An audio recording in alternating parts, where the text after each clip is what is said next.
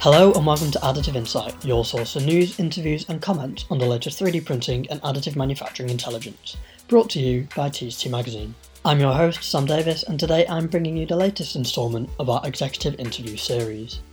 On this episode, I'm joined by Melanie Lang, the co founder and CEO of metal additive manufacturing firm Formalloy. Lang founded Formalloy in 2016 alongside CTO Jeff Reiman, Lang and Ryman first met as interns at Boeing and reconnected years later when they spotted an opportunity for directed energy deposition technology in industries such as aerospace.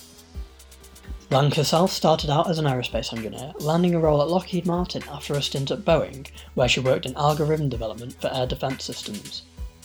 While at Lockheed, she also took part in a three year leadership program, which resulted in a master's degree and set her on a path that would eventually see her start up her own company.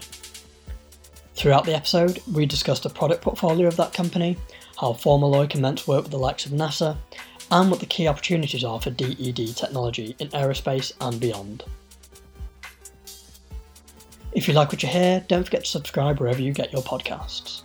For more additive insight, head over to tctmagazine.com where you can subscribe to the print edition of TCT Magazine and our weekly Additive Insight newsletter for free.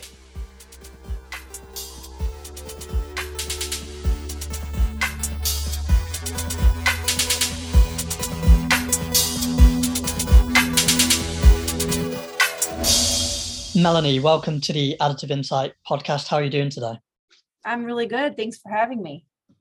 No worries at all. So I wanted to start, if that was okay, um, with your career pre uh, Formalloy um, before we, we go into the Formalloy business. I believe you're an aerospace engineer.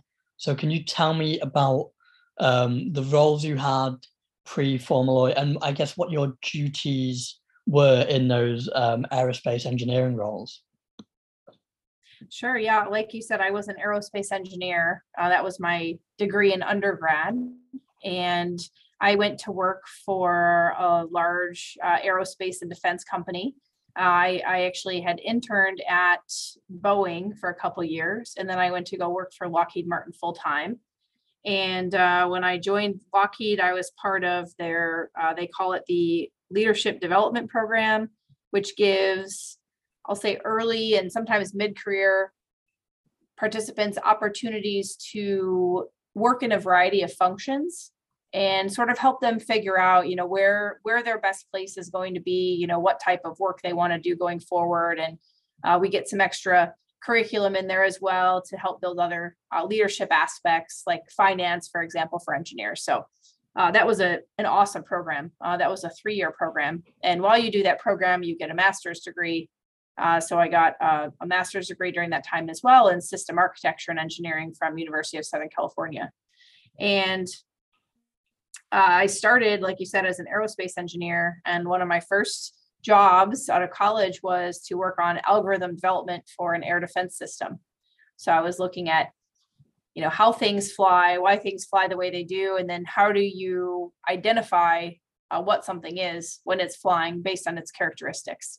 So that was a great job to have as a as an aerospace engineer, and I started uh, learning more about uh, algorithm development and the whole software development side. So that was sort of my first foray into you know technology at an aerospace company, and uh, got to do and see a lot of really cool things. It was a uh, international program, so I got to spend significant time abroad uh, and working with our partners, and it was just a great experience. Uh, what I did realize as part of my first set of work and throughout the leadership development program was that I really enjoyed working with people uh, just as much, if not more so, as technology. So I knew I wanted to stay in a techni- technical field, but I wanted to have a lot of engagement with other people, working in teams, you know, maybe even being a team leader. And that initially led me to more of a program management path. And so that was sort of my next career move was to do some program management. And then of course with that I got the, you know, more of the finance side, the the program and project management side. And also just understanding, you know, working with customers and, you know, meeting customer requirements and and sort of the, you know, the broader scope of of program and project management. And then uh, in my latter years at, at Lockheed, I was in uh, more of a business development role uh, as a capture manager. So I was uh, leading and working on large proposal efforts, and then assisting with the transition so they could execute successfully. And during that time, in the later years, I started getting into 3D printing as a hobbyist. And I did not make the connection or really think that I would be, um, you know, a women in 3D printing ambassador of the future. It wasn't. It wasn't on my game plan just because I didn't even know the power of 3D printing yet. Uh, but that's really where I was first exposed. Uh, was as a hobbyist. Mm, so from your your time in the kind of you know in the aerospace industry, whether whether that be as you know an engineer or in the you know the, the business development side as as you progressed, was there did you come across 3D printing technology at all, or was your your absolute first um, kind of insight into technology from a hobbyist perspective? Yeah, I did. I did have some really early exposure to 3D printing. It was a stereolithography system, and uh, one of my projects, I was able to have something built uh, very early on in my career using the stereolithography lithography system. Um, of course there was uh, you know technician that was helping run it i didn't actually get to run the system but i got to see a design come to life with 3d printing and then uh, i didn't really see it again until several years later when i started investigating it more as a hobbyist. Uh, and then i realized yeah this is actually in you know more things than you might think or used for you know things that that you haven't thought of. Um, so yeah but there was a big gap in time. There was a probably a 12 or 13 year gap between when I first saw the stereolithography to when I got into it as a hobbyist and then remembered back, oh yeah, I did, I did uh, see that. Um, mm. and I, I, still have the little, the little piece that was uh, 3D printed then on my desk. Oh, wow. That's cool. So that very first exposure to 3D printing with, with SLA, what, do you remember what your kind of impression of it was back then? Did you think anything of it? Were you kind of amazed at it? Were you, did you just kind of shrug it off as you know just another technical advancement that maybe you see all the time what was your initial perception of it back then I was I was amazed by it because the first time you see something sort of you know come to life, you know, 3D, mm-hmm. wow, that's that's pretty awesome. But given the materials and things that were used in the you know, there's a lot of limitations to the systems at the time. So I thought, yeah, this is great if you're trying to uh, build something for fit up or you know you just want to be able to hold it in your hand and um, you know see how it looks or something sure you know you can you know people have little you know things on their desk little you know toys and things um, but i wasn't able at that time to think about how it would be used like it's used today with these mm-hmm. you know highly sophisticated materials and geometries and technology so um, it, it took me a long time from my first exposure until now to really understand that full power you you mentioned you know the the interest in 3D printing as a as a hobbyist, and you also um, mentioned before the the kind of um, leadership development and leadership management um, programs you were you were moving through. So tell me how you you got from a you know aerospace engineer slash business development um, worker to um, the founder of a, of a 3D printing company. What what was that transition like and what happened in between those phases sure. Well in my in my hobbyist days i was really just investigating the technology as a you know as a hobby you know going to some maker fairs um, you know just seeing what it could do. I thought it was pretty interesting from a you know fashion tech kind of side and and jewelry. That's sort of what first interested me about it. Um, but I did think it was pretty awesome that you could have these, you know, relatively inexpensive 3D printers at your home and and you could use it to make, you know, basically whatever you whatever you want. Um, and at the same time, I was running into challenges and learning more about some of the challenges on these, you know, very large defense programs, which is many times the sustainment tail you know you can build these high tech systems and you can field them and they're they're incredible but sometimes the the challenges with them are not the the high tech stuff that you would think. It's how do you get spare parts to the right place at the right time? How do you keep things in the field?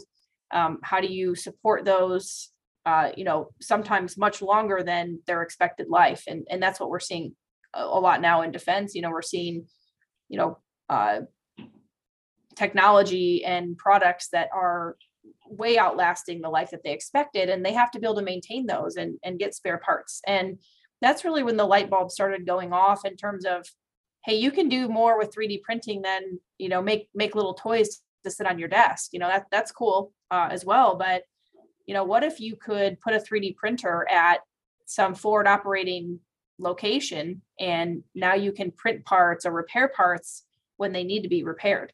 Uh, and that that's really how my eyes started opening up and and the two worlds started merging between you know hobby and you know some some challenging things going on at work mm. and you, you started up Formalloy with um, jeff ryman who um, i i think is the cto currently of, of Formalloy um, so how did you two meet and at what point did you really start to get the ball rolling on Formalloy and you know starting up a business which i correct me if I'm wrong, but I don't think you've ever done before formally. So how did that That's right. Yeah.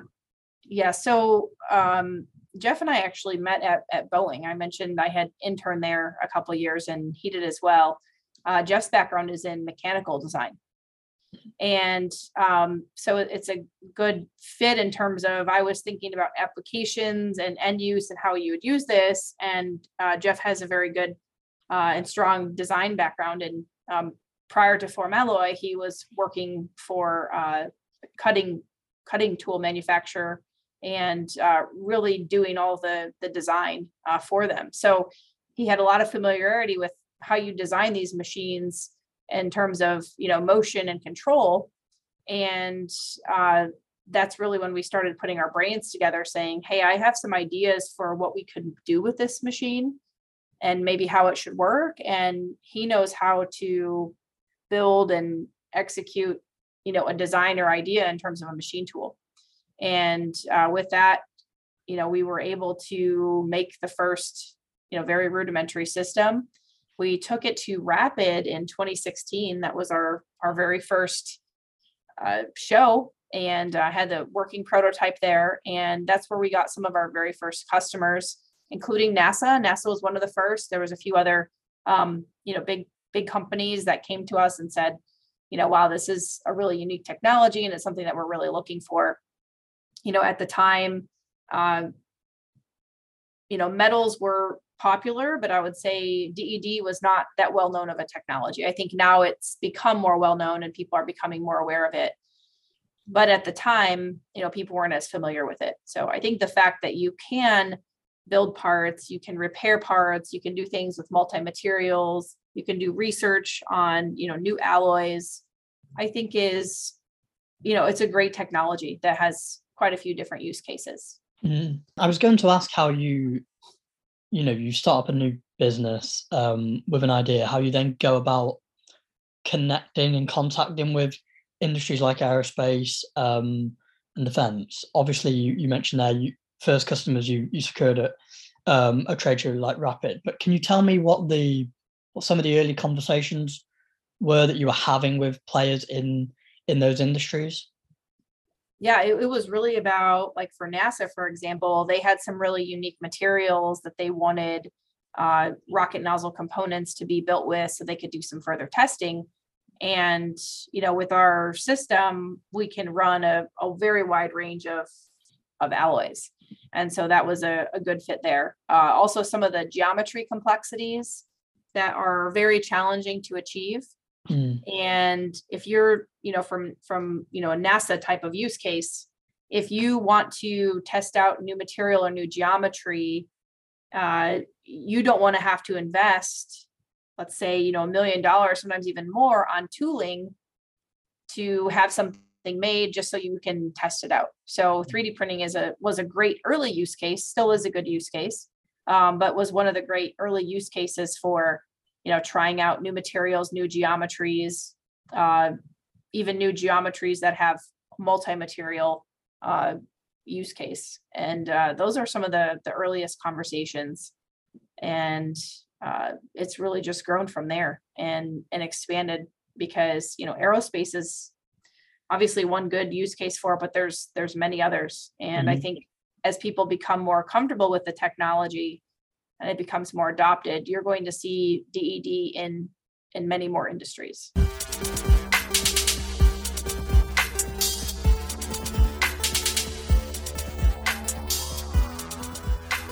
Today's episode is sponsored by Nexa 3D. Here, Michael Curry, Vice President and General Manager for Nexa 3D's desktop business unit, discusses ultra-fast printing on the desktop with the XiP, the benefits of open versus closed material systems, and creating sustainable 3D printers and consumables. So, people, once they get a technology that is four to, to, to, eight times faster, you see this really big behavior shift where people don't go back. You had people that were would go to Blockbuster or other rental uh, locations and get videos. You know, they might wait wait a week to get uh, a video in stock. Then along came Netflix and kind of disrupted that with on-demand CDs and then of course netflix then got disrupted by say itunes from apple. Uh, then netflix disrupted again with the idea of, of, true streaming. So you don't see people who are streaming now going back and asking for uh, a cheaper overnight download from itunes. Like that's that's not the market anymore. And so we're seeing the same thing for 3d printers. Once you experience a much faster speed it makes it very difficult for you to want to go back to a slower speed uh, so, as an example, we just uh, had a client who just received the XiP, and he did a side by side print on another very common SLA desktop printer in the market. Uh, the print that he traditionally would do took him five hours. The one he did on the XiP took him 45 minutes. So that's a seven times improvement. And what that means for him is that you know he can now print by the hour each day uh, whereas before he might do one print in the morning and then kick off an overnight print. So his productivity is going to be dramatically in- increased. Or if you're trying to do a bit of a batch production of, of parts, you'll be able to get that many more batches done in a, in a given period of time. So I think that once people see that and f- experience that, it's going to be very difficult to go back to a, a, a slower process. Can you talk about the materials that XiP uses in regards to open versus closed material systems? So the XiP in itself is an open uh, platform for material development. We are really taking a close look at the various material providers in the marketplace, and we're curating and finding what we think are like really good materials, and then we will validate those, and in some cases also uh, bring them into our platform and, and resell them and we you kind of get our stamp of approval that hey we think this is a really good resin. It's superior to its peers in terms of performance or some other aspect maybe price uh, value and we'll make those nexa branded. But then our systems are also open so if you want to go ahead and, and find a resin that you prefer or a color that you need we also have an open system where you can unlock all of the same controls that our internal process team uses to develop resins I understand that another way the the XiP has been built is to really consider sustainability. How does the XiP ecosystem address this? A lot of people complain in the desktop space around the amount of waste that's generated. I think mm. people in the industrial setting maybe they, they they they know that waste is a byproduct, but I think at the desktop when you're using a printer as an individual, it maybe come might come as a bit of a surprise. So the one thing that the two things we're doing in terms of our resin management, uh, we are using aluminum uh, bottles. Uh, them, that they themselves can be made from recycled material, or they can also be mat- recycled themselves after use. We also have the ability to refill them. And then the second one is in our vat system. So we have an interchangeable membrane and and a solid metal vat. So when your membrane uh, exceeds its life, or maybe has a puncture or something like that you can just simply unsnap the membrane and dispose of that and snap a new membrane in. And that that's a really big uh, improvement um, compared to some of the other systems where you're basically throwing away the entire vat. And that's a lot of uh, energy that you're throwing away in that process. Uh, so those are the two things around resin management. And then I guess lastly, the XiP itself, uh, we chose to make it an, an all metal machine. Um, many desktop class machines are made out of plastic. So we're kind of making this sturdy, robust, rigid system. And then our goal in the future is to uh, make modular enhancements to that core so you, you don't you don't end up throwing away your printer just because you want to upgrade its internal components. For more information, visit nexa3d.com.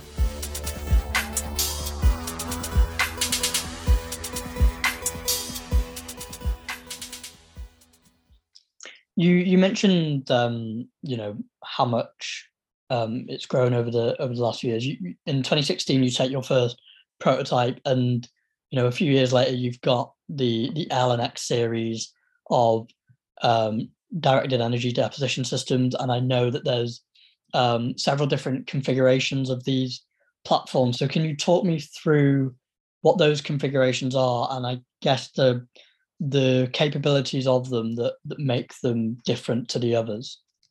Sure. Yeah. Like you said, we have an L series machine and an X series machine. The X series machine can run in ambient or inert environment. And in an inert environment, it is more of a, a temporary inert environment. So you're flooding the box with argon and you're doing your build and then it will go back to inert. So that's a good option if you're working with a range of materials and you don't always want to deal with uh, glove box type operations. The L series is closed loop environmental control. So it's going to keep your oxygen and moisture content uh, below a certain level. And that will stay like that predominantly for, for all the builds. Um, so again, it depends on the materials or what, what the customer is trying to achieve, or we could recommend one or the other. And then they are both available in different sizes. We have a, a smaller build volume system, which is about a 250 millimeter uh, system. And then we have the larger system, which is a 1.1 meter by one meter by about uh, 650 millimeters in Z. And of course, we can do custom sizes. We've done some custom sizes. Um, it is a very scalable technology. So if the particular part or application isn't a good fit for those sizes, you know, because you're blowing the powder where you need it, it is fairly open in terms of sizing. Mm. Uh, some of the other capabilities, like you mentioned, we offer quite a, a good suite of in situ monitoring and control. And that's really been one of our big differentiators. We need DED systems to operate more like any other standard machine tool so that way they can be more widely adopted for these other applications. So you can't count on a material scientist or a PhD or even a machine operator for that matter to stand at a machine during a build and make little changes as the build goes. One, it's very expensive from a labor perspective to have someone that has to stand at the machine and make adjustments. And two, every time an operator interacts with the machine during the build, you lose your repeatability because you're not able to, even if you know what the operator did and where, when you try to repeat that, there's going to be some variation. So I think it's very important to allow your machines to operate autonomous, autonomously as much as possible um, for both the cost saving and repeatability. But in order to do that, you have to have really good data and sensing and control over the process. And that's really what we've been focused on is that sensing and control and having these machines run autonomously so that after setup, you don't need to stand at the machine and make changes to your laser power and your scan speed and that kind of thing.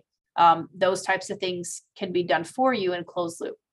And then from a repeatability standpoint, you can replay a file that's already been run and then you can use your sensors in more of a monitoring just to make sure that there was no deltas. So there's different ways you can use it. Um, and I don't want, you know, people to think that when you're running these sensors and you're running autonomous, you have to always just let, you know, the laser power is going to be all over the place and that's going to cause variation. It's it's not really like that. You can run these sensors in closed loop mode in order to define where you should be in terms of parameters and then if you want to run the same file again, you can, and you can run the, the sensors in more of a, uh, you know, listening, listening mode, and they're just looking for variation. Mm. And then the, the final thing is, we do have some specialty equipment uh, for some unique applications. You know, I mentioned multi-material or functionally graded components are a very straightforward application for DED because powder changeover is uh, very efficient in DED. And uh, we have some specialty equipment for that, such as the alloy development feeder, which is a 16 hopper system. So you can use that to execute very specific gradient strategies. And you can also use it for, of course, alloy development, as you hear in the name. Uh, so you can deposit different alloy variations very quickly and get to your solution, you know, m- much more quickly. Uh, and that's been a really exciting up and coming application. Mm, yeah, I wanted to touch on the alloy development feeder. Um, as you say, you know, provides capabilities for materials development. So can you explain how exactly um, a, a user would, would harness that and I guess why it's why you feel it's such an important part of your portfolio? Yeah, I, th- I think in general, alloy development is key to our entire industry moving forward. I think that we are limiting ourselves right now to a set of materials that has been around for, you know, decades, if not centuries. Not all those materials work well with the additive process. It's completely different than some of your traditional processing methods. And so, if we can start to think about as an industry and as end users, how do you want your part to perform? And then find an alloy or custom alloy that can meet your requirements through additive, you know, rather than saying, you know, this part must be, you know, 316 t- stainless or Ti 64 or whatever it might be. Let's get to a point where we can talk about what the part needs to do and how it needs to perform and then go backwards and and make that your requirement. So um and that's why we designed the alloy development feeders to help enable that mindset and that that path forward. Um, so the alloy development feeder enables, uh, like I said, with one alloy development feeder, you can have 16 different hoppers. You can also have multiple alloy development feeders if you need to deposit more alloy variations than that, you know, very quickly. Uh, and we have, you know, one customer that on a build plate that's a little larger than the size of a quarter, they're depositing uh, single lines of 16 different alloy variations, and then they're able to use an auto SEM to fully characterize those materials. And you know, it's it's pretty amazing. I think uh, this particular professor that's doing that work, I think he has a goal to do um, something like a hundred alloys in 48 hours or something like that, where you would deposit them and get full characterization. Of course, there's a lot of automation in there, um, but the alloy development feeder is one way that you can, you know, very quickly deposit those alloy variations.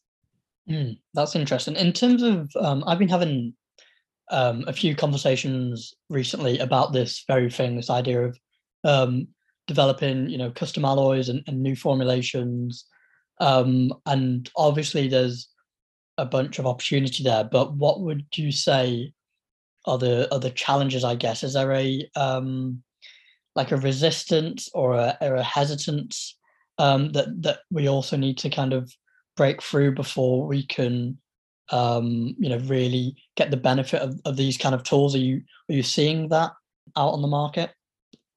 I think what we are seeing right now is people are using the technology in that way in terms of new alloy development who are in in the field of developing new materials and new alloys. I think there still are some roadblocks that exist when you talk about that broader application that we started with where you have a component and you know what you want that component to do and how you want it to perform and then working backwards from there to get to you know what should the initial alloy be in order to do that. Uh, there are some roadblocks there. I think one of the big roadblocks with new materials or you know functionally graded materials is building trust in these additive processes you know not not just ded but finding a way to build trust in the process so that customers are able to change to a different material or vary the alloy or use a multi-material component without having to embark on a new you know million dollar uh, you know testing plan in order to you know quote, qualify the the material so i think we all need to be thinking about how do we make these machines more user friendly and capture data that can be used to analyze the quality of the component and the performance of it and even the performance of the material without having to go through you know sometimes years worth of testing you know just to switch over to a different material or different process mm. uh, so i think that's one of the biggest roadblocks um, is is that Um, I also wanted to touch on um, another element of uh, the the Formalloy product portfolio on the on the software side, the um, DED Smart or, or Dead Smart um, platform. Can you tell me about the, the, capabilities of of that software and how it complements um, you know the, the hardware offering that that we've been talking about? Of course, and and that's a, a great transi- transition actually, because Dead Smart is all about harnessing the power of the data there's a lot of data that's generated in these processes and we can you know do nothing with it or we can do something with it and make the processes um, better and more trustworthy. And that's really what dead smart is all about. So the software is capturing in real time all of the machine data as well as all the sensor data and then allowing the user to export that data after the build for analysis and we have a, a tool that goes along with it, which is the Dead Smart Visualize tool. And that very quickly can do uh, some plots and, and graphs and some simple data analytics to show you if there's any outliers in the data. And we've been able to prove that utilizing this data, you can really understand the quality of your part. So you you you might be able to drastically cut down on some of your uh, your test builds, your tensile bars, your metallurgical samples, if you can show that as long as your machine data and sensor data are staying within these regions, you you can expect certain results from the component. Uh, I think will help us get there, uh, and that and that's really what that software is all about. Is um, you know getting to a point where you can use you know what what we're calling you know digital build certification you know, can you use the data to certify your part without having to go through the full rigor of uh, testing as it's done today, which includes a lot of destructive testing. It's obviously very expensive. Mm. I think this the second part of the Dead Smart software is uh, the usability because you can use the data that is being collected as part of Dead Smart to make the machines more user friendly, to run autonomously, to record not only build data, but also any interaction with the machine that a user might have. So if you are doing parameter development and it does require a user to make some adjustments to the build, those are all being recorded and will be automated when you run them again. Uh, so I think those are the two the two main things is one just ensuring build quality and knowing that you have the full build history, and then the second piece making the machines uh, more user friendly and more repeatable if you do have an operator interaction. Mm in in terms of real world uses of, of DED technology today, and I know sometimes, um, unfortunately, we're not able to to go into the specifics as much as we would like to. But what do you see as the kind of primary applications or or application opportunities that that really uh, show off the benefits of of DED? I think beyond obviously the alloy development stuff is a very um, you know more research you know kind of forward looking. I think in an immediate sense, it is the repair applications and the uh, on demand you know build type of uh, scenario. Mm-hmm. Um, from a repair standpoint, you can repair and put parts back into service. You can also say, hey, this part continues to wear in the same area. You know, this shaft continues to wear in the same place. How about we use some type of wear resistant material there instead and extend the life of the part? Um, and I think sometimes those applications are some of the low hanging fruit. You know, there's a, a lot that you can do with this technology. And I think if there are any repair applications where um, you can add a small amount of material material back onto a part and get it back into service. Sometimes that helps the technology adoption. And then you can go on from there to, wow, now we also have opened up the design space in terms of geometry and materials and, um, you know, all these other things. Mm. Um, you, you talked briefly before as well about um, the, the idea of multi-material um, 3D printing with DED. Um, so, you know, you utilizing multiple metals within the same um, build to produce parts. Um, and I gathered from a, a, conversation we had earlier this year um, at AMUG and conversations I had with other people at AMUG that there's a lot of excitement around that concept of, of printing with multiple metals on the same build. What would you say needs to happen for multi-material DD to, I guess, A, become a reality, but B, become kind of, uh, I guess, commonplace and like a, you know, not not the exception, but the rule? Yeah, again, I think it's all about how do we generate a build or a part that can be trusted that that people are going to trust the integrity of that part uh, because otherwise when you're using you know some type of functionally graded material multi-material any type of material concerns that you had are are really you know they go up exponentially when you talk about you know now each layer is you know has a slightly different composition because we're slowly transitioning from you know a steel to a inconel um, mm-hmm. alloy so i think just finding ways to trust the process, uh, you know, either through data or testing would really help that adoption. Uh, because if you can trust what is in the build, I think people would be much more open to try it. Um, but right now they're concerned. They're saying, hey, is there any brittle intermetallics that are forming when you put these two materials that don't like each other together? Is there porosity in there? Um, you know, what does the grain structure look like? You know, where is my part going to fail? and all that can be more unpredictable now when you've just introduced a whole host of new materials and uh, compositions you know throughout a component so um, again i'll go back to you know the data is is very important mm. Um, and, and, my last question um, melanie um, the DD subsector i guess of, of am is a pretty mm. competitive space at this point um, there's a whole host of companies um, that are offering solutions in, in the market. And as, as we've talked about, the likes of NASA, the DoD as well, are, are big users of the technology. So, what do you think um, the future holds for for DED, and what impact are all of the companies offering these solutions, including yourselves, and all of your technologies, going to have? Do you think? Yeah, I think one of the more immediate impacts is certainly reducing supply chain risk you know, we've talked about there's obviously reshoring initiatives, you know, going on right now in the US. And I think this is a technology that can really help us get there.